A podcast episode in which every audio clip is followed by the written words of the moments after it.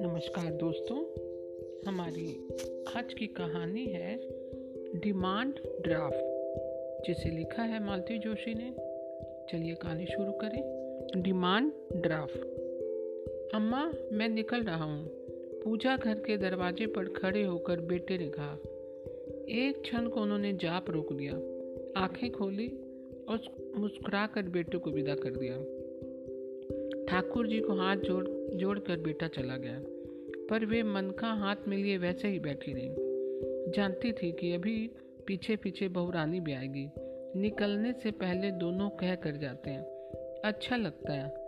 बचपन से जो संस्कार बच्चों को दिए हैं, वे अब तक कामयाब हैं। यह जानकर अभिमान होता है।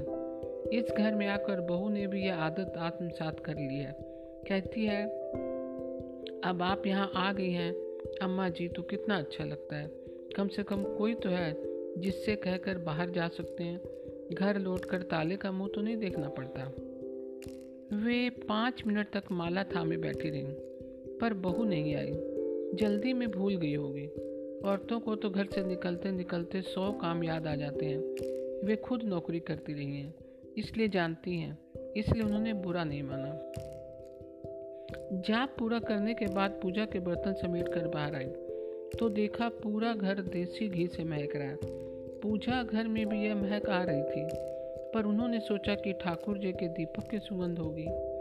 रसोई में जाकर देखा, कमरे में एप्रन लपेटे बहू रानी कुछ बना रही है। आज काम पर नहीं गई? प्रश्न पूरा होते होते उन्होंने देखा कि बहू रानी गुलाब जामुन बना रही है।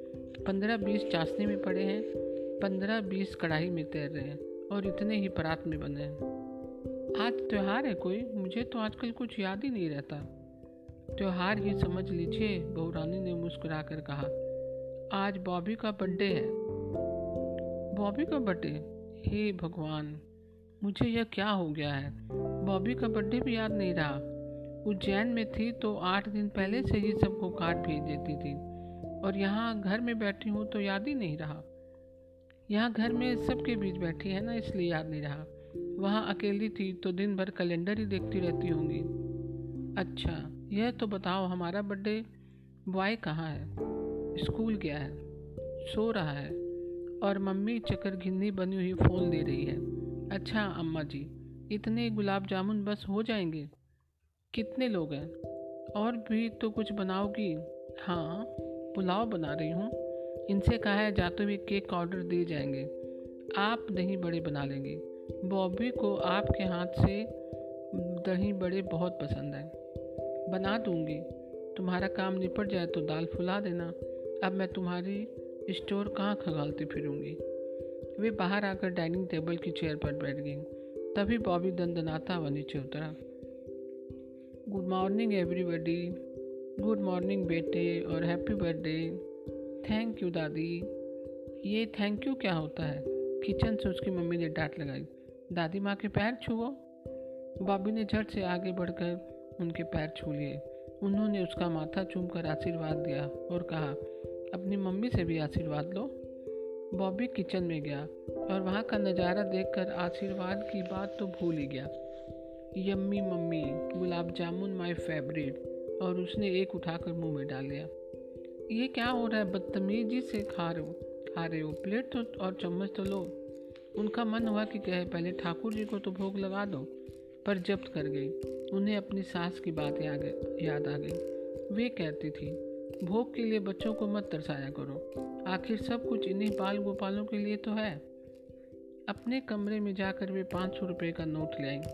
बॉबी डाइनिंग टेबल पर बैठकर खाने में मगन था। उसे पकड़ा कर बोली, लो बेटा, अपनी पसंद की कोई चीज़ ले आना। थैंक यू दादी माँ बॉबी ने कहा, और फिर चिल्ला कर मम्मी को सूचना दी, मम्मी मम्मी, मुझे दादी ने पाँच सौ रुपये दिए हैं। अरे वाह, तुम्हारी तो ऐश हो गई। तुम कितने दे रही हो और डैडी? मैं और डैडी अलग हैं क्या? बहू अब गैस बंद करके बाहर आ गई थी और अभी दिल्ली से तुम्हारे लिए मोटे मांटे कार्लो का पुलोवर लाए तो हैं। वो बर्थडे प्रेजेंट ही तो है। पुलोवर तो पहनने के लिए, mummy. I want cash down कितना दे रही हैं, बोलो? कैश किस लिए? बाहर खाने के लिए और क्या? सलोमी में जा रहे हैं। सब लोग चाइनीज़ खाना चाहते हैं। तो बाहर जाने की क्या ज़रूरत है? घर पर ही जो कहोगे बना दूँगी। पुलाव बना रही थी। अब फ्राइड राइस और नूडल बना दूँगी। दही बड़े कैंसिल करके मंचूरियन बना दूँगी। घर पर। बॉबी ने ऐसा चेहरा बनाया जैसे किसी ने निचली चीज़ पाँव पर पड़ गया हो। What a this is idea क्यों? इसमें कि डिस क्या है? मम्मी, मैं कोई नर्सरी का बच्चा हूँ जो घर पर पार्टी करूँगा। मैं जब 16 साल का हो गया हूँ माइंड यू और मुझे शाम को दो हज़ार रुपये चाहिए। टू थाउज़ेंड बक्स और डैडी से कहो, गाड़ी स्पेयर करें। एक राजू ला रहा है we will manage anyhow बहू का चेहरा एकदम तमतमा गया था। अब ज़रूर माँ बेटी में तकरार होगी। वे उस महाभारत की साक्षी नहीं बनना चाहती थी, इसलिए बरामदे में आकर बैठ गई और तिपाई पर पड़ा अखबार उठा लिया। अखबार पढ़ तो रही थी, पर मन भीतर से भटक रहा था। कितने रौब से बॉबी मांग रहा था, मुझे शाम को दो हज़ार चाहिए। टू थाउज़ेंड वे तो आश्चर्य से देखती ही रह गई थी। उन्होंने तो कभी अपने बच्चों को एक मुक्त सौ रुपये भी नहीं दिए थे। उनकी हैसियत ही नहीं थी। बाबी ने अपने आप सारा प्रोग्राम तय कर लिया था। माँ बाप से पूछने की ज़रूरत ही नहीं समझी। उनके बेटे को तो कभी हिम्मत ही नहीं पड़ी। छठे छमासे कभी दोस्तों के साथ सिनेमा जाने का मन होता तो पहले अम्मा की चोरी करता, फिर वे बाबूजी के पास अर्जी लगाती, अपनी तरफ़ से सिफारिश करती, तब जाकर मंजूरी मिलती। लड़कियाँ लड़कियाँ तो कभी सहेलियों के साथ जाने की सोच भी नहीं सकती। आगे की पढ़ाई के लिए जब दूसरे शहर जाना पड़ा, हॉस्टल में रहना पड़ा, तब जाकर उन लोगों को थोड़ी आज़ादी नसीब हुई। उनके घर का अनुशासन बड़ा कठोर था। शाम सात बजे से पहले बच्चों को घर लौटना होता था। सुबह छः बजे बिस्तर गोल कर दिए जाते थे। केवल इतवार को आधा पौन घंटा बोनस नींद मिलती थी। आजकल तो लोग केजी से ट्यूशन शुरू कर देते हैं। उनके बच्चे बिना ट्यूशन के ही पढ़ गए। ट्यूटर रखने का सामर्थ्य ही नहीं था। बच्चों के लिए ही तो उन्होंने नौकरी शुरू की थी। ज़्यादा पढ़ी लिखी नहीं थी, इसलिए बहुत अच्छी नौकरी की आशा नहीं थी। पर जो भी काम मिलता उन्हें ले लिया। कुछ तो सहारा होगा, बस एक ही धुन थी कि बच्चे अच्छे से पढ़ लिख जाएँ। उनकी नौकरी के कारण घर में थोड़ी असुविधा तो हुई। लड़कियों को पढ़ाई के साथ साथ कभी रसोई में भी हाथ बटाना पड़ता। पर अब दोनों डॉक्टर बन गई हैं। बेटा इंजीनियर हो गया है, उनका श्रम सार्थक हो गया। सारी जिम्मेवारियाँ पूरी हो गई तो बाबूजी और बच्चे कहते भी रहे कि अब नौकरी छोड़ दो, पर वे नहीं मानी। बोली, इस नौकरी ने मेरा मुसीबत में साथ दिया है, इसे अध बीच में नहीं छोड़ूँगी, पेंशन लेकर ही मरूँगी। तब क्या पता था कि जो बात वह अपने लिए कह रही है, वह बाबूजी पर घटित हो जाएगी। पूरे एक साल भी पेंशन नहीं ले सके। फिर तो नौकरी छोड़ने का सवाल ही नहीं था। रिते मन और रिते समय को भरने का वही तो एक उपाय था। अम्मा जी, मैं निकल रही हूँ। अपनी विचार तंदा से जाकर उन्होंने सिर उठाया। देखा बहुत तैयार होकर खड़ी है। तुम तो आज छुट्टी लेने वाली थी ना? जब घर पर कुछ करना ही नहीं है तो रुक कर क्या करूँ? हाफ़ डे की एप्लीकेशन लगा दूँगी। आधा दिन तो मिलेगा। जाते जाते केक के लिए भी मना कर दूँगी। अच्छा हुआ जो दही बड़ों की दाल नहीं फुलाई। गुलाब जामुन का ही सवाल है अड़ोस पड़ोस में भेज दूँगी। उन्होंने देखा कि बहुरानी की आवाज़ की तरह उसका चेहरा भी बेहद उदास है। उसने कलप लगी साड़ी पहनी थी, अच्छे से मेकअप भी किया था, पर फिर भी उदासी की परतों को वह छुपा नहीं पाई थी। उन्हें ममता हो आई।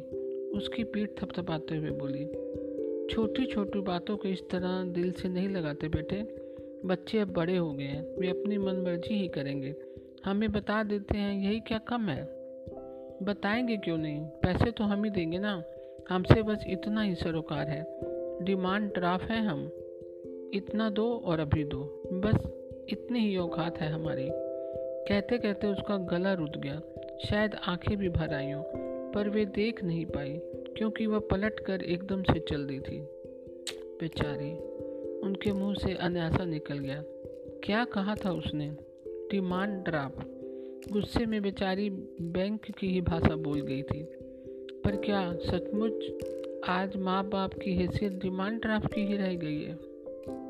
तो दोस्तों, आज की कहानी आपको कैसी लगी? मैं कल फिर एक नई कहानी के साथ उपस्थित होंगी। तब तक के लिए नमस्कार दोस्तों।